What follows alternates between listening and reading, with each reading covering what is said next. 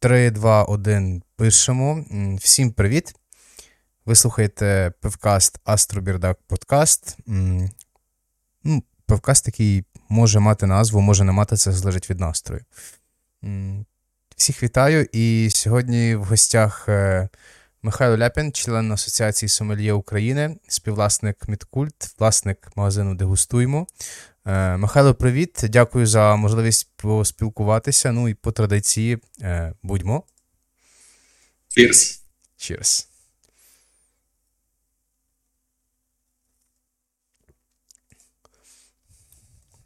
Дякую, що покликав. Смачно. Буду радий. Дякую, так. Дякую, що приєднався. Чесно скажу, я давно хотів з тобою поспілкуватися, як в форматі певкасту, так і, може, в форматі простого тексту на сайті, але, бачиш, так впали зірки хмільних богів, що нам прийшлося і можливість є поспілкуватися у такому форматі. Михайло, скажи, ти не займаєшся все життя пивом, сидрами, питними медами? Ти починав щось іншого, ну і займаєшся ти, як я знаю, фотографією. Як пов'язана фотографія в загальному з тим, де ти зараз є, з тим, чим ти зараз займаєшся, і чи це, може, є такий якийсь своєрідний міст того, що тебе привело до Дегустуймо, до в загальному, до такого напрямку, в якому ти рухаєшся? Розкажи трішки свій такий пасаж, від чого починалося і де ти зараз є. Окей, ну я рекламний фотограф. Мені найбільше удається і подобається фотографувати різні предмети, там рекламна фотосйомка. Займаюся цим я вже десь з 2010 року, тобто, років так 12 вже я цим займаюся. І виходить, що якраз фотографія мене привела до пива. Якось так склалося, бо спочатку я захотів розібратися якраз для рекламних фотозйомок, там, різниці бокалів, як наливати, як не наливати, бо... вся реклама, вона однакова, і там дуже багато різної фігні і профанації того, що не має бути у житті, але в рекламі це використовують, типу, як для приколу. І я для себе вирішив розібратись, де якась жесть, а де щось, що нормально. Може, я хотів знайти якісь елементи, що можна було б імплементувати якраз справжні, там більш якісь складні елементи для фотографії. Mm-hmm. І, напевно, як і всі, я теж пішов в Київську півну лігу вчитися до Юри. То це теж було досить давно, це вже був 17-й рік, коли я в нього вчився. І... якраз після цього я почав ще більше фотографувати якраз пиво. Мені подобалось, я почав там, як воно л'ється, там ще щось експериментувати. І я собі поставив таку невелику ціль, типу, хочу знімати для варвару. Угу. І таки цього добився. І потім знімав для варвара певну кількість різних там і бочкових серій, і просто... Mm-hmm. А потім ми трошки теж розбіжались, бо кожного свої далі там були плани mm-hmm. і цілі.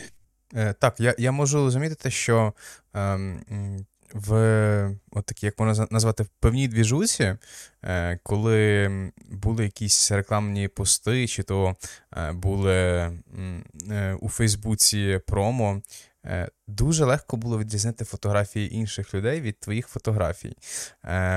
Я, як людина також, яка займалася фотографією, дотепер займаюся вже не так активно зйомкою, я звернув увагу на світло і на роботу в загальному з композицією. Наскільки ти віддаєш важливість того, щоб підготувати і вже в процесі підлаштовувати оцей такий натюрморт, стіл-лайф в плані фотографії? Які, може, в тебе є самі найважливіші частини, а що ти вже потім допилюєш під час процесу? Я вчився у одного дуже прикольного фотографа, там є Ігор Сахаров з Санкт-Петербургу, і він якраз вчив, як використовувати там світло, бо це окрема мова спілкування, правильно виставити світло, це там драма чи навпаки якийсь хеппінес, ну тобто це все є певний спосіб розмовляти з аудиторією. І виходить, що для мене дуже важливо кожного разу, щоб той об'єкт, котрий я фотографую, він завжди забирав на себе максимум уваги. І саме це я якраз максимально намагався зробити завжди.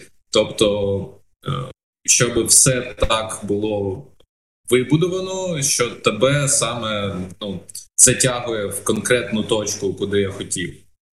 Це світло, це композиція, це інші якісь елементи, там може використовуватись.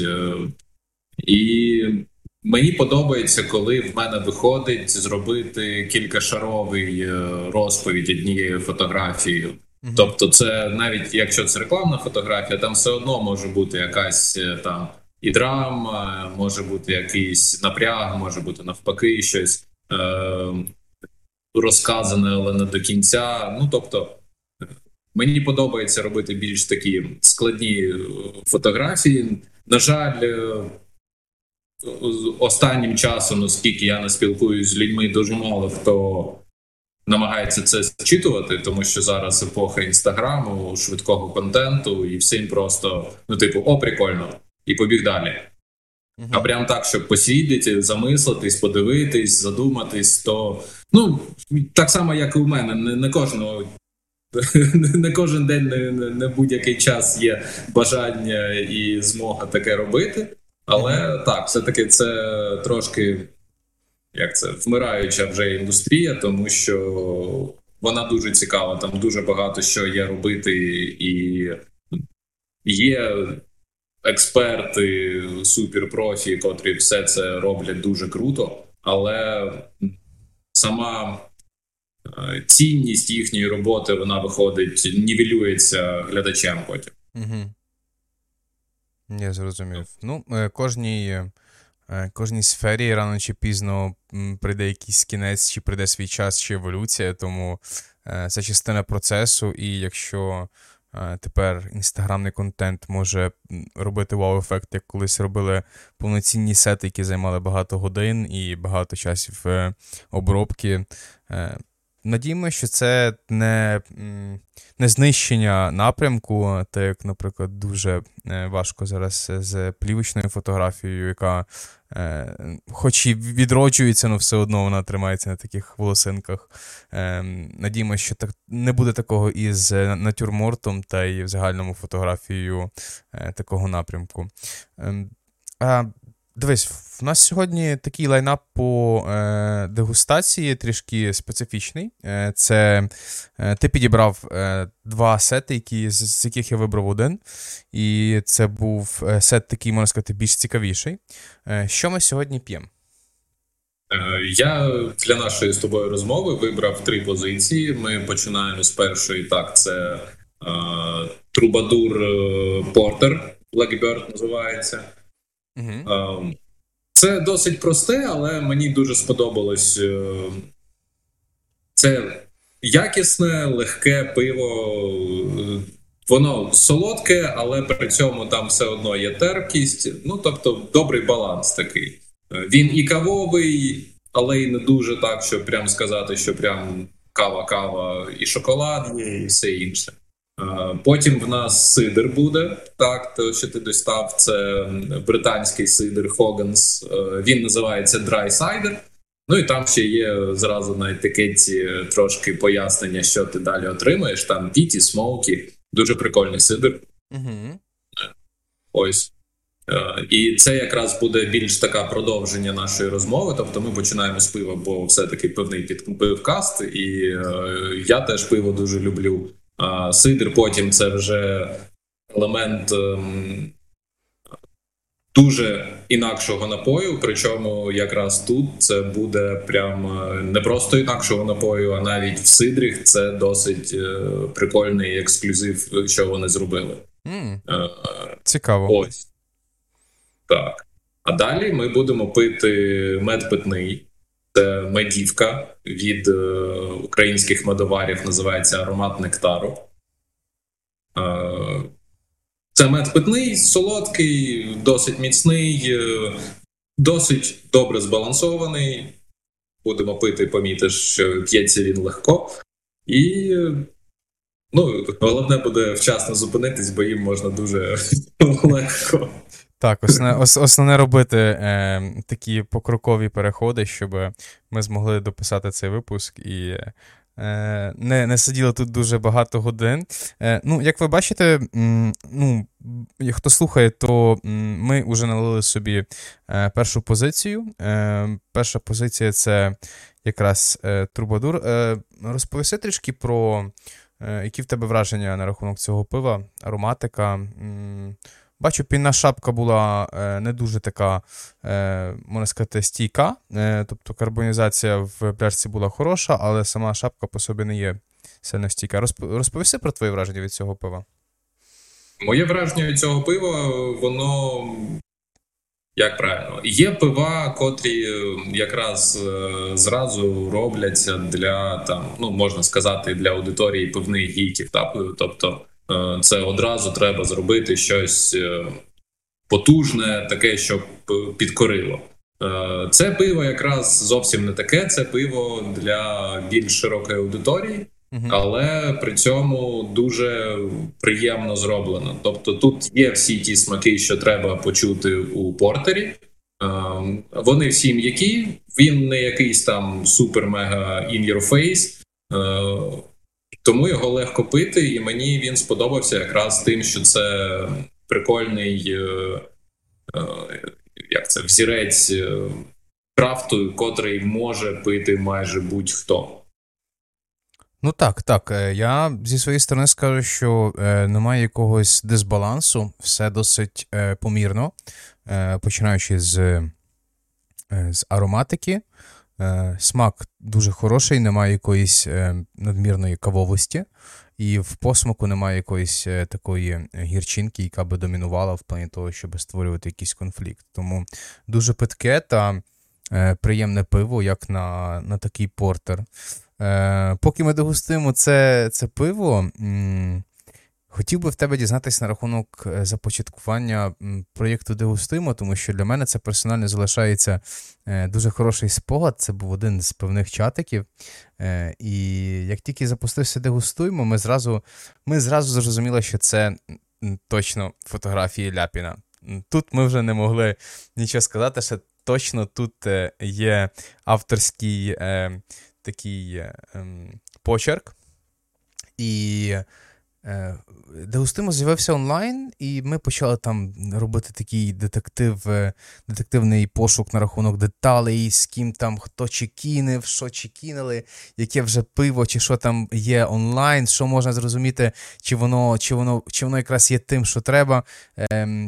Як це в загальному можна позиціонувати початок цього проєкту? Розкажи, як це все задумувалося і в загальному що таке «Дегустуймо»? «Дегустуймо» – це проєкт, він спочатку починався більше як просто ентертеймент-проєкт, тобто це якраз про те, що можна пити будь-що, якщо це відповідає твоєму настрою. І якраз з того пішла ідея, як цим можна маніпулювати. Тобто можна добре пиво зробити несмачним тобі, розповідаючи не ту історію, не підходячи під настрій, чи просто спеціально роблячи некрасиву історію.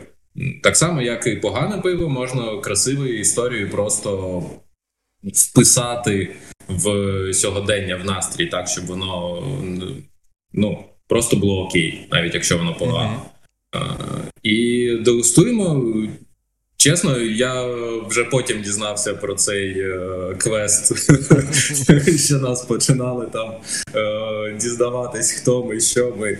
Бо ми розпочали дуже просто, ми десь за тиждень Зробили все, там же ж і логотип, і назва, і перші кілька там зразу ж постів. Ми зробили це все за тиждень, бо ми просто захотіли зробити, це неправильно сказати експеримент, але це, ну, ентертеймент, так? Тобто як зробити так, щоб тобі захотілося купити ще одну пляшку того пива, що ти вже знаєш.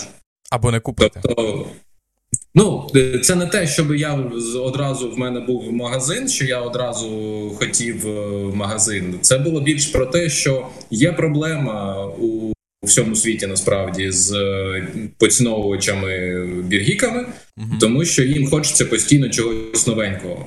А постійно чогось новенького – це, насправді, дуже фігова бізнес-модель, якщо ти виробник. Ну типу... Там, скільки можна цих сангріт зробити, чи ще чогось, так? Ну, є така проблема. І виходить, що якраз, ну, ніщо не є новим. Ми просто взяли ідею американську, що якщо ти це почнеш зробити ентертеймент навколо якоїсь ідеї, то ця ідея може просто сама себе почати підживлювати. І виходить, що ми брали різні пива, і навіть звичайні пива ми брали, там регіоналку ми теж так описували, якраз для того, щоб показати, що це навіть не стільки про крафт-крафт, а більш про те, що це просто має бути під певний настрій, можна підібрати певний алкоголь, котрий тобі дуже сподобається. І взагалі не важливо, це буде дуже дешевий алкоголь, чи це буде дуже дорогий алкоголь. Якщо все правильно зміксувати, все буде супер. І якраз почався проект тим, що ми почали експериментувати з цими міксами. Тобто це була одна і та сама візуальна мова.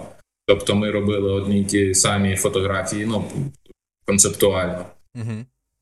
Там теж прикольно ми вигадали, там цей гранчак, бо це ж теж... Ну, дуже крутий насправді келих гранчак. Це він просто тут на цьому просторі через Радянський Союз має якісь негативні конотації, а в світі це ж супер келих взагалі.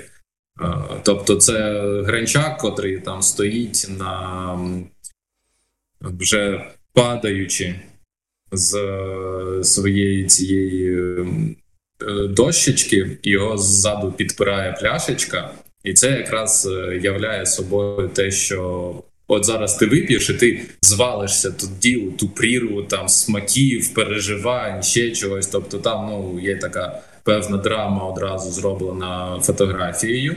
І ми почали писати... Спочатку ми хотіли просто робити, я хотів спочатку просто робити якийсь... майже нісенітницю в описі. Ну, тобто, щоб це було таке, що ти читаєш, і ти такий, типу, що, чому, наше, що взагалі відбувалося, але якесь таке залишається відчуття, ніби ти випив цього пива. Такий почали... контакт своєрідний з читачем, щоб це було прямо на такій дуже зрозумілій прямій мові, так? Ну, скоріш, це як коли п'єш пиво, в тебе є смак пива, а потім є цей посмак, так, то що залишається. І якраз хотілося, щоб текст теж був такий більш, ну, якийсь настільки унікальний, що ти потім вже після того, як все це прочитав, сприйняв, щоб в тебе якесь таке залишилось відчуття, що типу, о, прикольно, таке це було, типу, круто. Потім ми там вже додали ще, там була у нас пісня, книга, місце, тому що це теж елементи гейміфікації, елементи додаткової реальності насправді, тому що це дійсно типу як, ну все має значення насправді. І цей дьявол в деталях, і там цих деталів багато розкидали, і, ну, воно прикольно виходило. Ну так, але ви ж не задумали в загальному Дегустуймо як проєкт? Ну, ти сказав, що це було досить навіть як експериментально, так, і Зараз дегустуємо є значно більше, ніж якийсь онлайн-експеримент.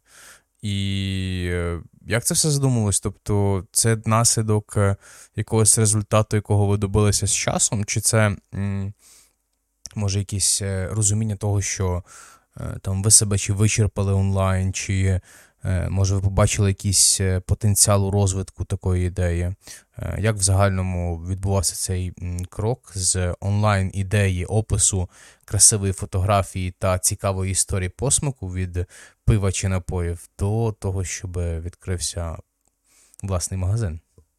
Ну, це виходить, що просто ми, коли зробили наш перший тоді бокс ще дуже-дуже давно, там більше року тому на Хеллоуін, ми тоді написали історію, зробили бокс, теж було якось як елемент гри певної. І це було прикольно, нам сподобалось, нам сподобався фідбек людей, котрі якраз випили цей бокс. І ми почали більше думати у тому напрямку. Є, звичайно, деякі... Я не скажу проблеми, але деякі є тут свої перепони. Тобто в нас люди не дуже люблять там даркбокси, як був той наш бокс. Ну, типу, що якщо люди не знають, що там внутрі, то вони не будуть брати. Хоча це насправді досить прикольно, бо все-таки це просто виходить як довіра до мене, як до автору боксу. Так? Тобто, якщо мені вірять, і я просто кажу, що це буде круто, це буде смачно, тобі сподобається, то насправді воно так і буде потім, бо я точно доб'юсь того, що тобі сподобається. Якимось чином, да? Тобто я це зроблю. І коли ми почали більш про це думати, ми почали вигадувати більше боксів, почали вигадувати, як це можна зробити. Ну і насправді я категорично проти там повністю чорних бізнесів, і саме тому ми от зараз будемо випускати багато різних там підбірок, боксів, наборів. Просто ось там ми вже з вересня як магазин відкритий, то це було більше як такий типу легально, але підпільний магазин сидру та меду, бо вивіски немає, як сюди зайти ніхто не знає, але ми там по телефону друзям пропонували під різні там їхні якісь івенти чи ще щось, різні набори вони брали, їм подобалось. Тобто ми дуже над цим продовжували працювати, і це якраз як елемент, ну, сомельєшний, тобто, що просто ми можемо підібрати під різні настрої різним людям різні кльові штуки. І зараз ми все просто вже будемо це робити у вигляді боксів. Якось ми зараз зробили цей лютий дегубокс, дегубокс лютого місяця. Розкажи трішки про дегубокс в загальному, що це таке? Це такий авторський дегустаційний бокс, так? Так, дегубокс це вони наразі це якраз більш просто разом з поясненням, чому саме такі пляшки в нього входять. Це просто смачний бокс, його можна випити зараз, але насправді не в цьому його завдання. Його завдання більше, щоб на протязі певного часу, ну ось цей місячний дегубокс буде, на протязі місяця в тебе під рукою були певні пляшки. І ці пляшки мають одразу як невеличкий такий ярлик. Там, типу, тобі трохи сумно, на ось там стоїть пляшечка. Там чи навпаки, там тобі замало зараз сонця, хочеться поностальгувати, що скоро прийде весна і буде все так добре і хороше. То там теж є пляшечка така, яка одразу для цього і є, така сонячна пляшка. Ну, тобто, виходить, що ти купуєш бокс, і в ньому є як набір під певні переживання, котрі в тебе можуть виникнути, а можуть не виникнути, і тоді воно залишиться і далі. Ось. Ви своєрідно продаєте настрій людям, тому що ви теоретично з допомогою якоїсь пивної чи іншої алкогольної позиції можете змінити той такий сірий, нікому не цікавий, дуже багато хтось не любить лютий, тому не знаю, чому так. Всі хочуть сонця, хочуть вже пошвидше весни. Ну так, ми теж про це думаємо, що це якраз це маніпуляція, але насправді це... нормальна маніпуляція. Ми одразу попереджаємо, що ми будемо маніпулювати. Готуйтесь, ми будемо вами керувати. Так. Ну і в загальному, чому такий формат магазину, такий напрямок напоїв і в загальному до цього напрямку і пояснення формату, який є в тебе, ми переходимо до другої позиції. Це сидр Hogan's Peaty Deep and Smoky Dry Cider. Ось він же у нас є в келиху. Розкажи трішки про свій формат, та й після цього розповіси про нашу другу позицію. Формат магазину ми одразу хотіли насправді широкий вибір різного алкоголю, щоб тут було і пиво, і сидр, і мед, і міцні напої різні. Потрошки все це наповнюємо. Ми з вересня відкриті і лише зараз пиво ставимо, тобто ми були сидр і мед продавали весь цей час. І все, що є на полицях, це персонально відібрані, це як, ну, як кураторська виставка певного алкоголю, в котру ти можеш якраз прийти і купити. І я відповідаю своєю, так сказати, персональною як це? Експертністю, що все, що тут є, воно добре, прикольно, йому є місце, і сюди якась фігня не потрапляє. Ну, тобто пиво крафтове, чи буде тут не крафт, я ще не знаю, я ще не вирішив, тому що насправді я не хочу себе ставити в якісь рамки. І періодично, коли я починаю добре про це замислюватися, то в мене виходить постійно одна і та сама відповідь, що це насправді просто магазин легальних наркотиків. Ну, тобто тут є солодке, тут є алкоголь, тут я постійно думаю поставити сюди каву, продавати у зернах, бо я дуже-дуже люблю каву, і я спочатку сомельє по каві дуже добре розібрався.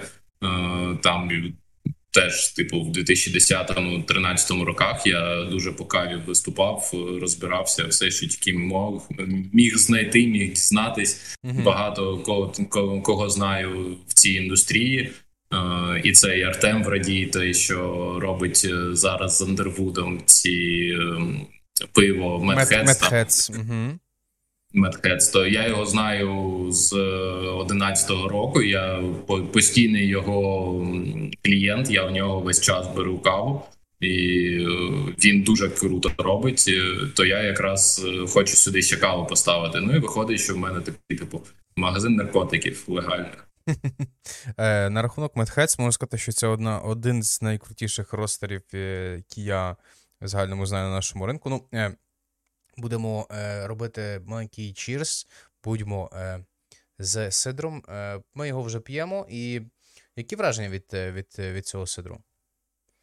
Це дуже прикольний британський мінеральний сидр. Дуже багато мінералів у смаку.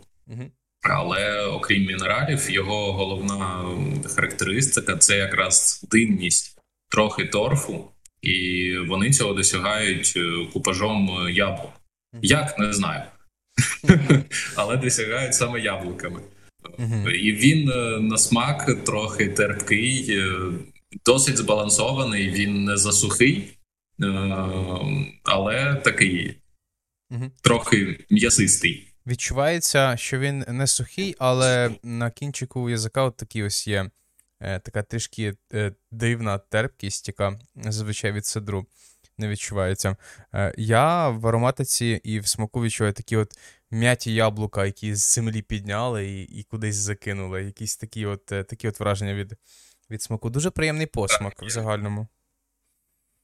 У нього ще є елемент, ну теж це справжній сидр, вони його дуже добре роблять, і в ньому є зовсім трошки як, ну, оцту, напевно, але зовсім трошки такого. Угу. Коли нагрівається, він трошки так починає аромат. Uh-huh. Він сухий, в ньому просто є залишкові відчуття. Це ж все бюрократія, uh-huh. сухість напою. Тобто просто хтось колись прийняв там якийсь апельсіон, що там стільки цукрів це сухий, стільки цукрів це вже там напівсухий і так далі. Головне баланс. І цей напій, він в міру збалансований, дивлячись на те, що він сухий і терпкий. Угу. Бо зазвичай терпкість дуже легко скрити солодкістю.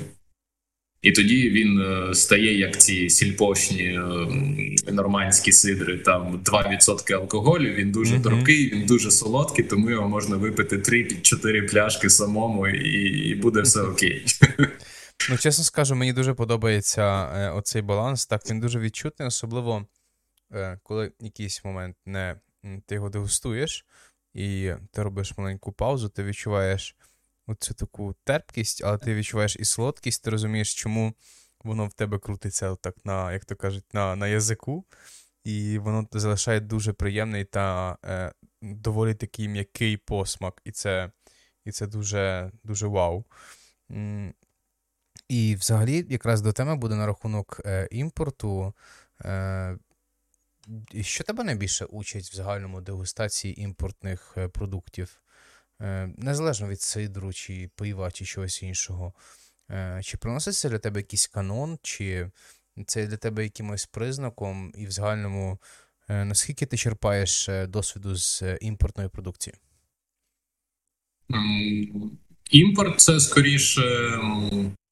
Я трошки приберу імпорт, я скажу просто як напої різних країн, різних міст, тому що насправді до ковіду ми дуже багато подорожували з дружиною, і я дуже багато якраз куштував пива, там сидру, медів питних по світу, і ну, він не імпортується в Україну, але я його куштував. Mm-hmm.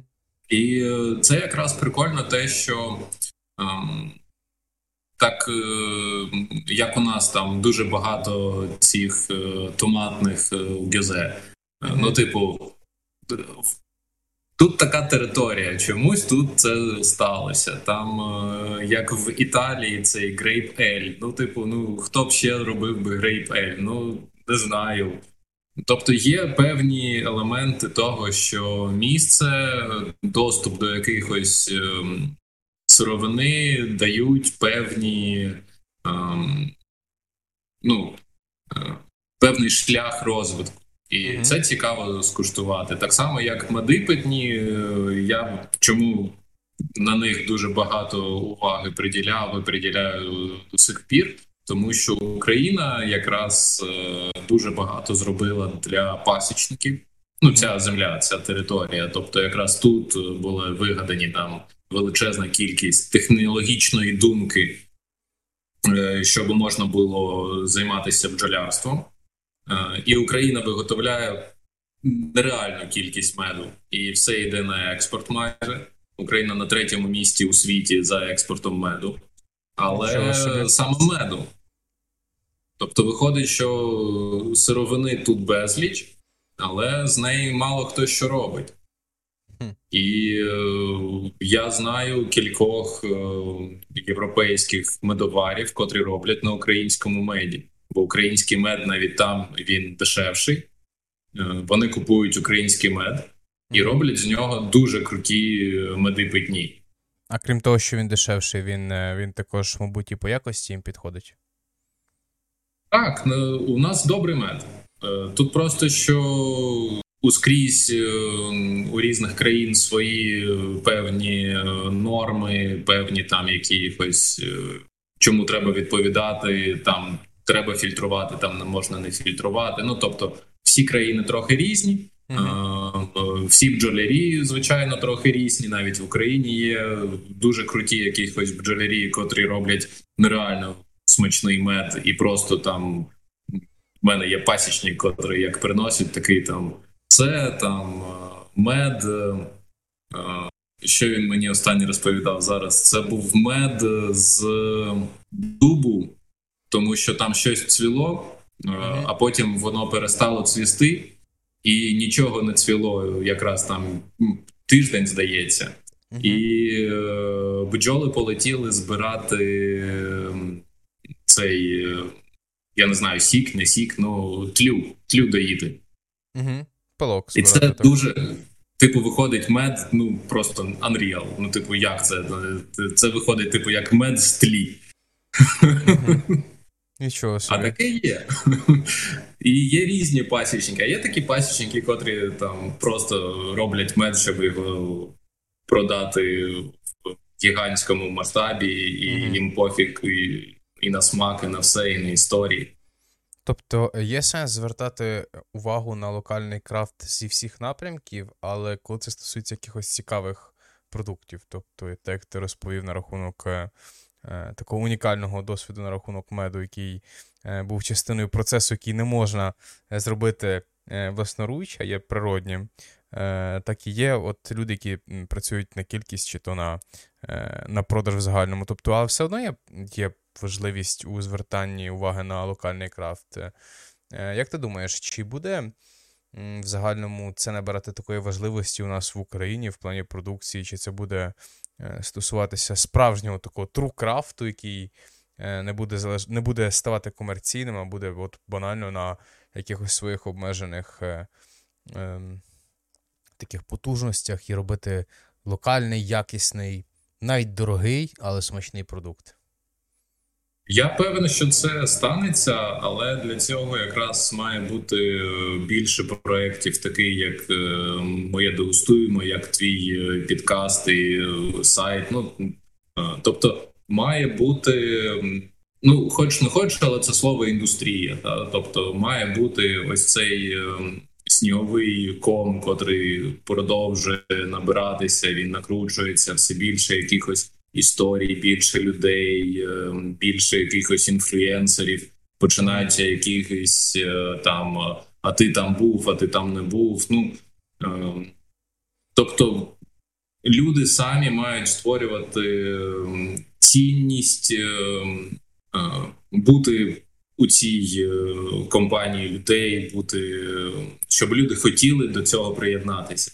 Бо зараз у нас одразу є те, що крафтове пиво, воно як субкультура зароджується, але є певні члени цієї субкультури, котрі, ну, є таке відчуття, що вони відстоюють своє право, що це має бути закрита субкультура, і типу не ходіть сюди, нам тут і так добре, ми тут вже там всі друг друга знаємо. І не потрібно нам цих там непонятних якихось, то ти ще нічого не розібрався, а вже сюди йдеш, іди звідси. Це якісь певні сноби, хто це такі? Це я не дуже розумію, про кого ти. Це як, знаєш, ми всі по одному дуже розумні, а коли ми всі разом збираємося, виходить якась фігня. І ось це якраз і виходить з цією пивною тусовкою. Тобто ми, коли всі разом починаємо збиратись, нам всім так прикольно разом тусуватись, що ми такі, типу, а всі остальні, давайте звідси, нам, коротше, вже окей. А має бути навпаки, має бути так, що коли ми всі зібралися і всі якраз хтось там мимо проходив і такий, типу, а що тут таке? І ми такі, приходьте до нас, давай, там, приєднуйся, тут кльово. Якраз, коли це все почне більше наростати, це буде, там, ну, такі, як тенмени, мають бути в кожній області, насправді. Ти маєш на увазі, що крафт має бути більш доступний як і в плані самої своєї доступності, так і в плані кола спілкування, що це має бути не якась нішева тусовка своя, а це має бути навпаки більш відкритий простір, де будь-хто хоче пізнати щось нове або просто зацікавлений, хто не знає, що це таке, може взяти і втиснутися в цей весь двіж і відкрити для себе цей світ крафту. Тобто, маєш на увазі, що має бути концепція крафту, але вона закінчиться рівно на тому місці, де починається бажання його пізнати. Тобто, якщо є якийсь локальний продукт, він має бути доступний все одно по всій країні. Тобто, тенмен, його, якщо ми вже говоримо про тенмен, то не є легко знайти в загальному. От, наприклад, Франківська область, знайти тенмен не знаю, чи реально. Я замовляю Львів, Київ собі доставку. І не факт, що воно приїде свіжим, бо воно вже може не перший день підключене. Але я з тобою повністю згідний на рахунок цього. Локальний крафт має бути локальним до пори до часу, але доступний в плані можливості.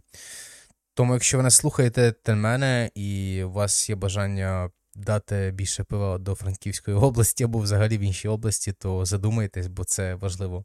У вас смачне пиво і варіть його більше. Ну і так, переходячи зразу з тематики тенменів, як в загальному ти ставишся до культури споживання продукту і... Що для тебе є важливим, що для тебе менш важливим в плані факторів, які впливають на споживання? Тут буде такий, типу, навіть трішки вже мем на рахунок пива з банки, що там, хто хоче, може пити пиво з банки. Як ти ставишся до келиха, до кольору продукту, до ароматики, до атмосфери? Тобто, наскільки для тебе персонально, як для людини, яка, можна сказати, є експертом в плані дегустації, це є важливим? Це складне питання, тому що на нього складна відповідь, бо, звичайно, якщо я хочу там максимально розкрити для себе якийсь напій, то я буду дуже заморачуватися, із чого я його п'ю, і що навколо відбувається, бо так само звуки теж дуже важливі для твого сприйняття. Ми такі тварюки дуже... странні. Нам багато що може просто там поряд може бути хтось через 3 чи через 4 столи, хто тобі не подобається, і все пиво тобі буде теж несмачне. Ну, тобто, дуже багато різних є елементів, котрі можуть зіграти в плюс чи мінус. Угу.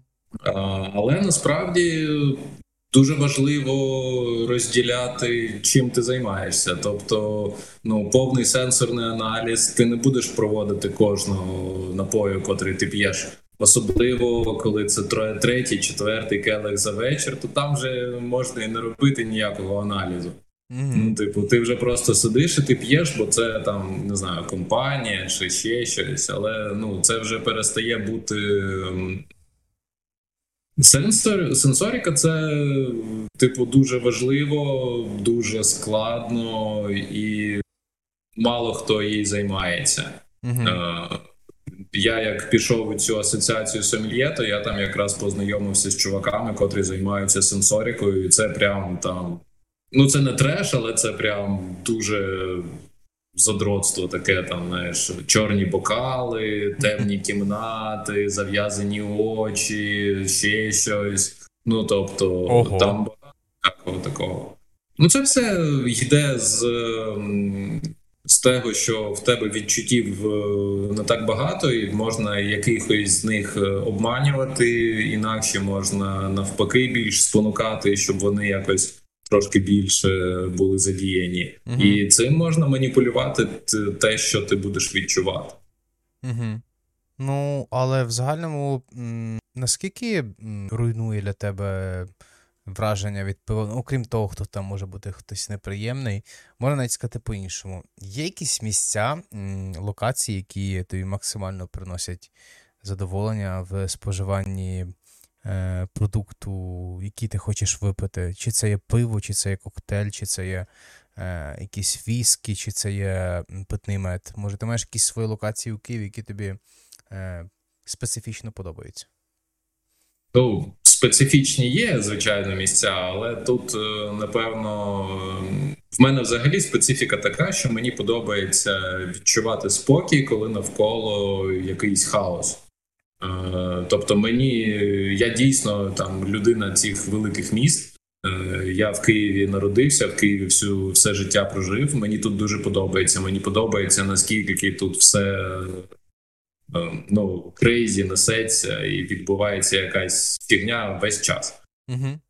Ти просто або це помічаєш, або не помічаєш. В мене є кілька місць, котрі мені дуже подобаються, але це не такі місця, там, вони всі, ну, sense of the place, саме якраз про місто. Тобто мені там дуже подобається на Басарабці одне місце. Там, якщо правильно підійти, то ти стоїш на тротуарі, там вже ніхто не ходить, бо там є вход до підземного переходу і всі йдуть в переход. А ти стоїш і перед тобою перехрестя, дуже загружене, там просто unreal кількість машин. Звідусіль купа людей, там всі працюють, всі кудись бігають, щось таке відбувається, крейзі. І ось там можна сидіти в будь-який час доби і пити пиво, і таке взагалі клас. Тобто це більше про якісь такі локації біля закладів, які мають свою атмосферу таку в плані твого персонального дзену, спокою серед хаосу. Ну так, тобто в мене, я не скажу, що в мене є якісь суперулюблені заклади в Києві, бо вони там, ну, і Панкрафт добрий, і Вуса добрі, ну, тобто багато є у нас добрих місць, але так, щоб було якесь місце, що я можу туди піти в будь-якому настрої, то нема. Мені дуже комфортно самому з собою бути. Uh-huh. І я в будь-якому настрої можу якраз просто десь зупинитись, і мені буде окей. То це просто моє персональне. Ну, може, тому в тебе є тепер свій магазин, і ти будеш мати частично таку свою зону комфорту. Якщо там вечором ти вже закрив його, ти собі там можеш сісти і тихенько подегустувати, послухавши хаос навколо, те, що відбувається у тебе в... Не тільки навколо, а й в келиху, тому що там теж відбувається своєрідний хаос дегустаційних напрямків. Ну, і будемо продовжувати з нашою останньою, але не найгіршою позицією. Це аромат нектару від українських медоварів, напої медові. Розповісти нам трішки на рахунок цієї позиції, що це за продукція та що ми будемо зараз пити? Ми зараз будемо пити, якщо повністю це розібрати по класифікації міду, то це метиглін, це мід з додаванням різних трав і спецій. Uh-huh. Тут є там і хміль, там і м'ята є, там багато чого є. Він солодкий, тобто він, знову по класифікації, це стандарт. Мід називається, бо він десь там 14, здається. Так, 14% алкоголю має. Він напівсолодкий, має навіть класифікація. Бо я як зараз кажу, то це дофіга, але 120 грам на літр, то це напівсолодкий. Угу. Бо солодкі там і 180, і 200 бувають, і набагато більше. То це виходить один, напевно, з найкращих в Україні якраз зразків метигліну. Mm-hmm. У нас дуже небагато наразі виробників, що це роблять легально. Mm-hmm. Більшість все ще в нас це пасічники різні і ентузіасти, такі як я, як Юрій Сільвестров. Uh-huh. Він супер кльово робить, але ну там скільки нас таких? Дуже небагато насправді. І з мідами потрошку йде в Україні, розвивається. Так, давай тоді налиємо цього цікавого і для мене персонально унікального напою. Будьмо. День. Так, солодкавість зразу відчутна. Не відчутна в смаку, в ароматиці, але дуже ярка в смаку. От я випив цього питного меду і хотів би тебе зразу запитатись, чому меди можуть бути цікаві для ентузіастів посмакувати оригінальні напої? та що потрібно брати до уваги під час дегустації цього напою. Тобто, розкажи трішки про підхід до цієї стилістики і в загальному до специфіки питних медів. Питні меди, вони мають надзвичайно широку класифікацію. Бо якщо взяти до уваги те, що є ще теруарність меду, ну тобто за походженням звідки мед пішов і за різними класифікаціями меду, то як сировини меду, то виходить, що мід він має більш широку класифікацію, ніж вино та пиво. Він буває будь-який, от просто кожна позиція, що ти можеш собі вигадати, вона може бути суха, напівсолодка, напівсуха, солодка, вона може бути з карбонізацією, без карбонізації, вона може бути в будь-якому алкогольному проміжку від 4% до 24%. Нічого собі. І це все будуть різні напої, тобто ось просто сказати там малиновий мед, то малинових медів можна вигадати рецептури одразу там, ну, напевно, біля сотні. І дуже широка класифікація. І який би тобі напій не подобався, ну от взагалі, тобто там є ж люди, котрі не люблять пива, і їх таких багато насправді, то... Можливо, мед, певний мед, а можливо будь-який мед. Мед, він gluten-free, що теж дуже важливо, наприклад, для певної когорти людей, у котрих це є життєва обставина. Але ти можеш сказати, що це 100% gluten-free? Тобто люди, які страждають целіакією, вони можуть пити меди? Так. Меди різні є, тобто є меди, як бреготи, котрі роблять разом з солодом, ну ті не глютен-фрі, а просто мед, зброджений мед, він глютен-фрі. Він навіть веган-френдлі і кашер. Нічого собі, це в одному, прямо всі такі... Культура споживання. Так, це дуже цікаво, тому що проблематика в загальному продукції алкогольної з глютеном – це велика проблема для ринку, тому що теоретично сегмент лишається або дуже міцного алкоголю, або вина, який в більшості йдеться як сертифікований глютен-фрі. І в плані медів я не знав. Це добре, тому що маю хорошу подругу, яка якраз цим страждає, треба їй буде організувати декілька пляшок смачного аромату нектару. Мені дуже подобається, тому що я не є фанат суперсолодкого, але мені подобається те, що контрастно відбувається ароматика і смак, і дуже-дуже-дуже інший посмак. Тобто це не є то солодке, яке, наприклад, ти отримуєш від сидру. Це не є то солодке, яке ти отримуєш від... якогось пива, не знаю, того же якогось кисляка, який може бути на вишенці або чомусь такого. Тут солодкий, він більш дуже прихована алкогольна база, тому що алкоголь не відчувається. Не знаю, мені подобається. Тут просто є інше питання, як це пов'язано з твоїм іншим проєктом з Мідкультом? Це якраз і є частина розгалуження твоїх хобі, твого горіння по цьому напою. Розповісти трішки про Мідкульт. Мідкульт – це медовий проєкт, який в мене є. Ми робимо меди питні, але ми їх робимо дуже певної стилістиці. Ми робимо їх з невеликим рівнем алкоголю, десь там 6%. Намагаємось 6-7%. І зазвичай карбонізовані саме для того, щоб це був щоденний напій, можна так сказати. Тобто це якраз моя ціль на даному етапі – це зробити напій, котрий можна просто пити там кожен день під будь-який настрій. Ну, просто такий, як є пивне пиво, зробити такий медовий мед.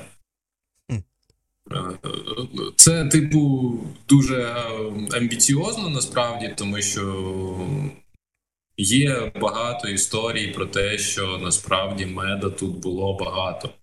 Mm-hmm. І у Києві було 3 медових заводи. Вони називались півоваріна, мідоваріна і заводи. Mm-hmm. І вони випускали медові напої. І медовуха насправді навіть по госту це певний зброджений напій до 6% алкоголю чи навіть до 5%. Mm-hmm. Тобто це легкий, дуже такий соціальний напій. Mm-hmm. Просто потім якось там змінилось підхід правлячої партії, і медовуха це почала бути зі спиртом, чи з горілкою, чи ще щось. Ну, щось таке міцне. Насправді, ну, типу, мед питний тут був завжди. Його тут пили як міцні, так і більш легкі.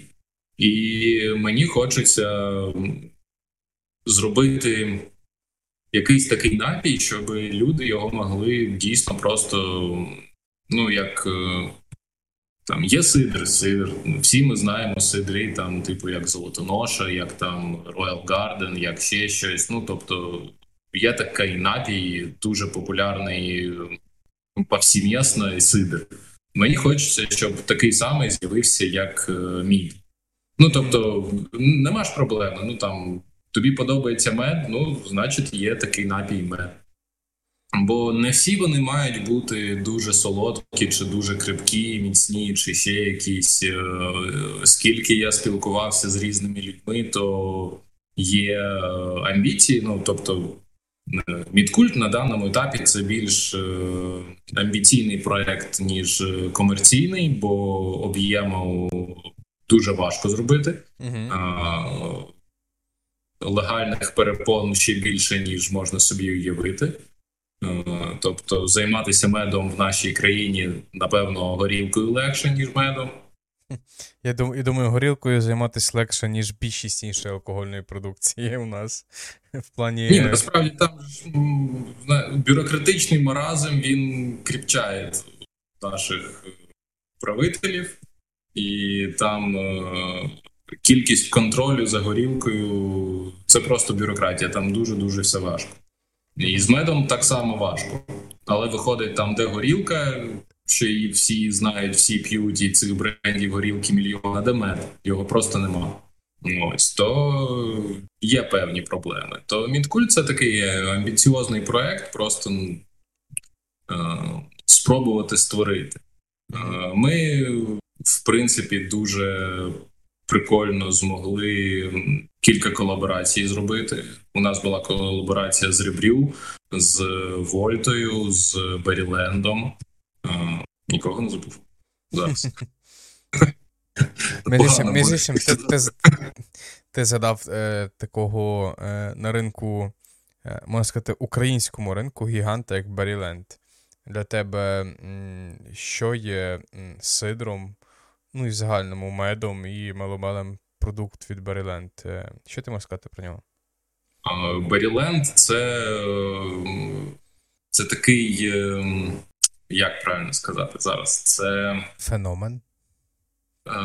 Ну, це феномен, але це феномен саме через одну людину, через Віталія. Mm-hmm. І це такий, він як якийсь такий маг, якийсь цей, знаєш... Висперер, він там десь у лісі ходить, щось віднаходить, там щось таке робить, там зброджує, щось вийшло, щось він там намішав, таке тобі дає скуштувати, ти пробуєш, а це, блін, дуже смачно. Тобто воно, це теж персональний проект, там все тримається на Віталії, він робить нереально круті речі, і весь світ підтверджує, що він робить найкрутіші речі, що можна. Дуже сегментоване. Тобто те, що він робить, це карбонізований, легкий, сухий мед. Дуже багато з його позицій без води. Тобто він на соках робить, там мацерація, ну тобто там така майже алхімія, знаєш. Це такий, він дуже крутий. Це такий Віталій, це персонаж з культури будь-якої пивної, непивної, він пересікається у всіх напрямках, і хто його не знає, ви, якщо побачите дядька, який є дуже харизматичним, вам буде пропонувати наливати смачного пиву у себе на стенді на фестивалі, це точно Віталій, це точно буде Беріленд. Можу підтвердити, що це один з таких унікальних продуктів, тому що персонально я познайомився як із Віталієм, з його продуктом ще давніше, коли він тільки, можна сказати, з'являвся, і він зробив дуже багато кроків, і не рахуючи того, що він там доступний в Сільпо, чи там на експорт, він багато також дає, в нього не зупиняються його експерименти, і лінійка розширюється. Він робить цікаві формати своїх напоїв, і це дуже мотивує персонально мені. Дуже цікаво, як розвивається його продукт, і навколо нього розвивається в загальному культура споживання сидру, меду і інших напоїв в загальному. Може він щось... Він і пиво також почав, він робив Рубарб-Ель, він почав робити декілька таких експериментів в напрямку пива вже, і це цікаво. І я бачу просто тебе ззаді на фоні, хто дивиться, там видно пляшки, які відрізняються такою простою, елегантною, але чистенькою етикеткою, яка вже на ринку буде мати своє місце. Але в загальному, якщо так подивитися, то твій магазин, він має якийсь свій напрямок і є якісь такі от маленькі розгалуження в продажі, крім того, що в тебе якийсь асортимент, ти маєш бокси, які ми згадували до цього, дегубокси, і в загальному ти підбираєш різні дегустаційні сети.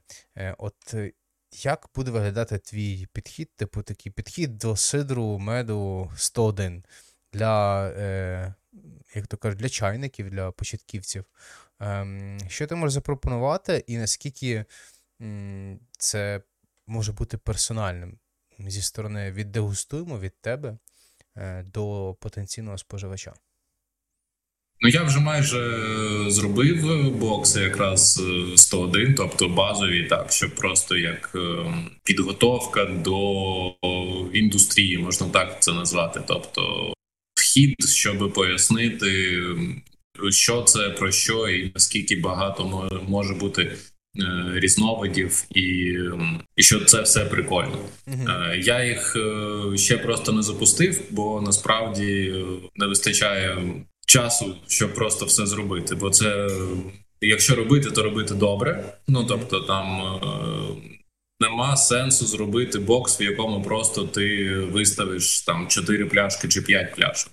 Є сенс робити бокс, в якому буде ці 4 чи 5 пляшок, і буде пояснення, що саме відбувається.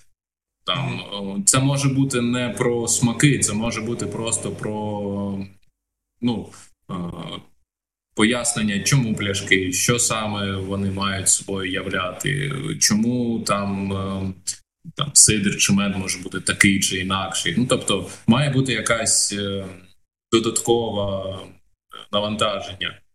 І якраз це все зробити займає час, і просто я ще не встиг. Але будуть обов'язково по сидру базові, більш складні, про терпкість будуть, про медію, ну про мед теж буде як вхід в індустрію, так само буде там вже більше про...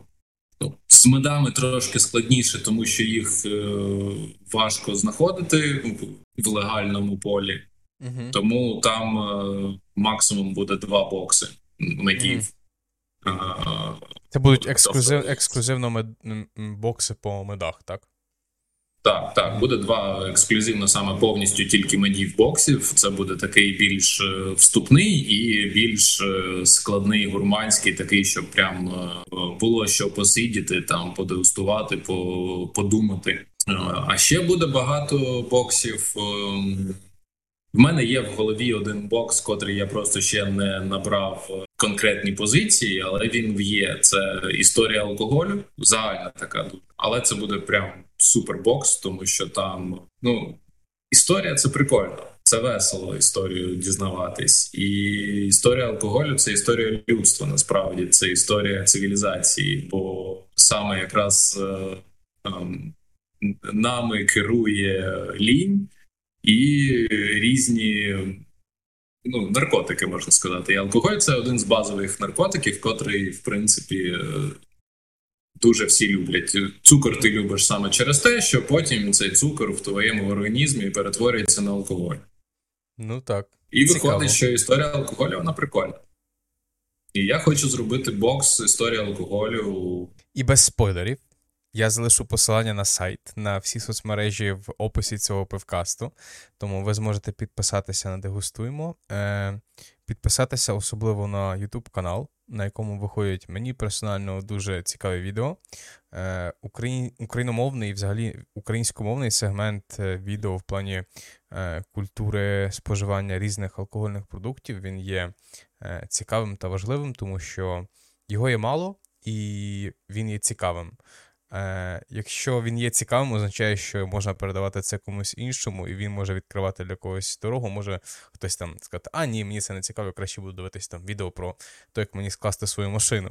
Але як мінімум вони будуть знати, що існує такий контент, і всіх закликаю, хто слухається до цього пивкасту, підписатися.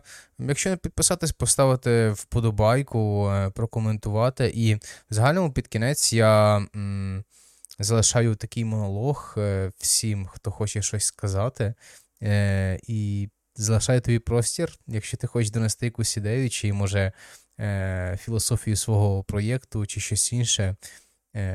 Це весь час для тебе. Я насправді не знаю.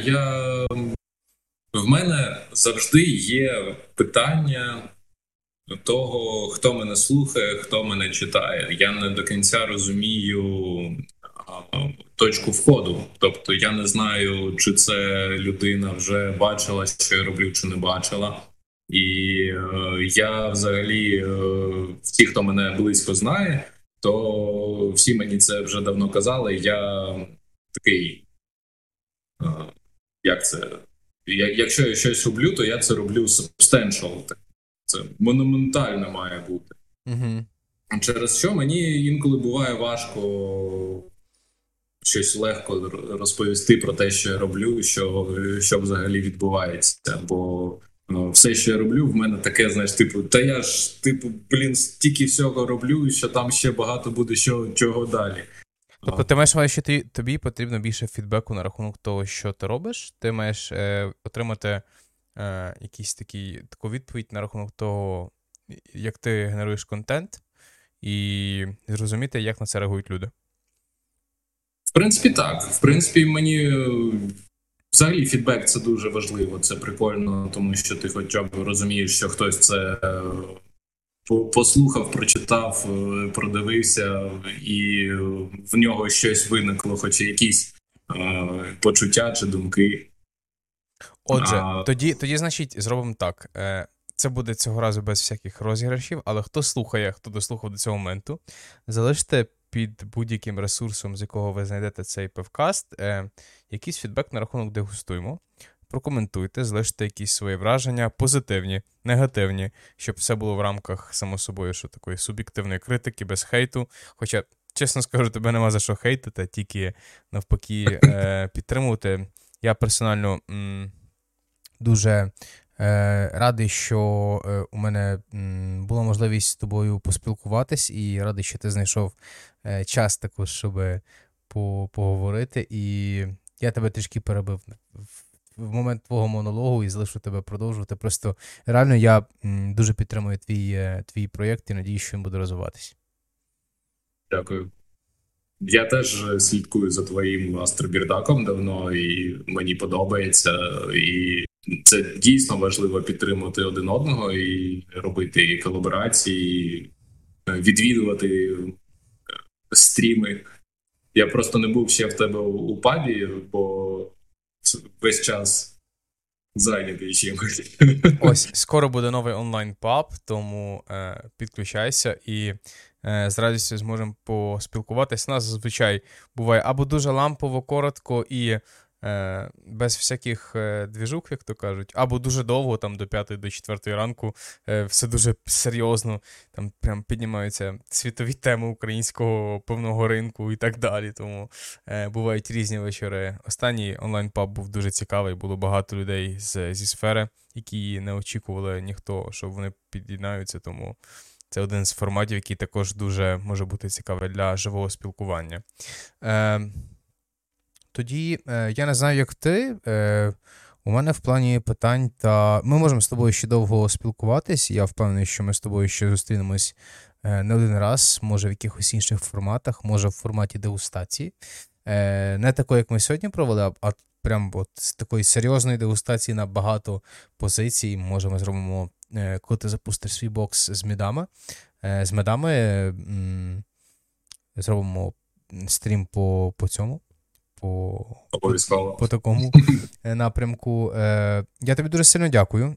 Чесно, випити ці всі позиції було приємно, але перш за все було приємно з тобою поспілкуватися. Я тобі бажаю розвитку, щоб все було тільки в хорошому векторі. І ще раз підіймаю келих. Будьмо. Дзень. Так, почекаю, поки... Та. Дзень. Дзень. Всім, хто слухав, хто підтримує, вам дякую і п'ємо за вас. До наступного випуску.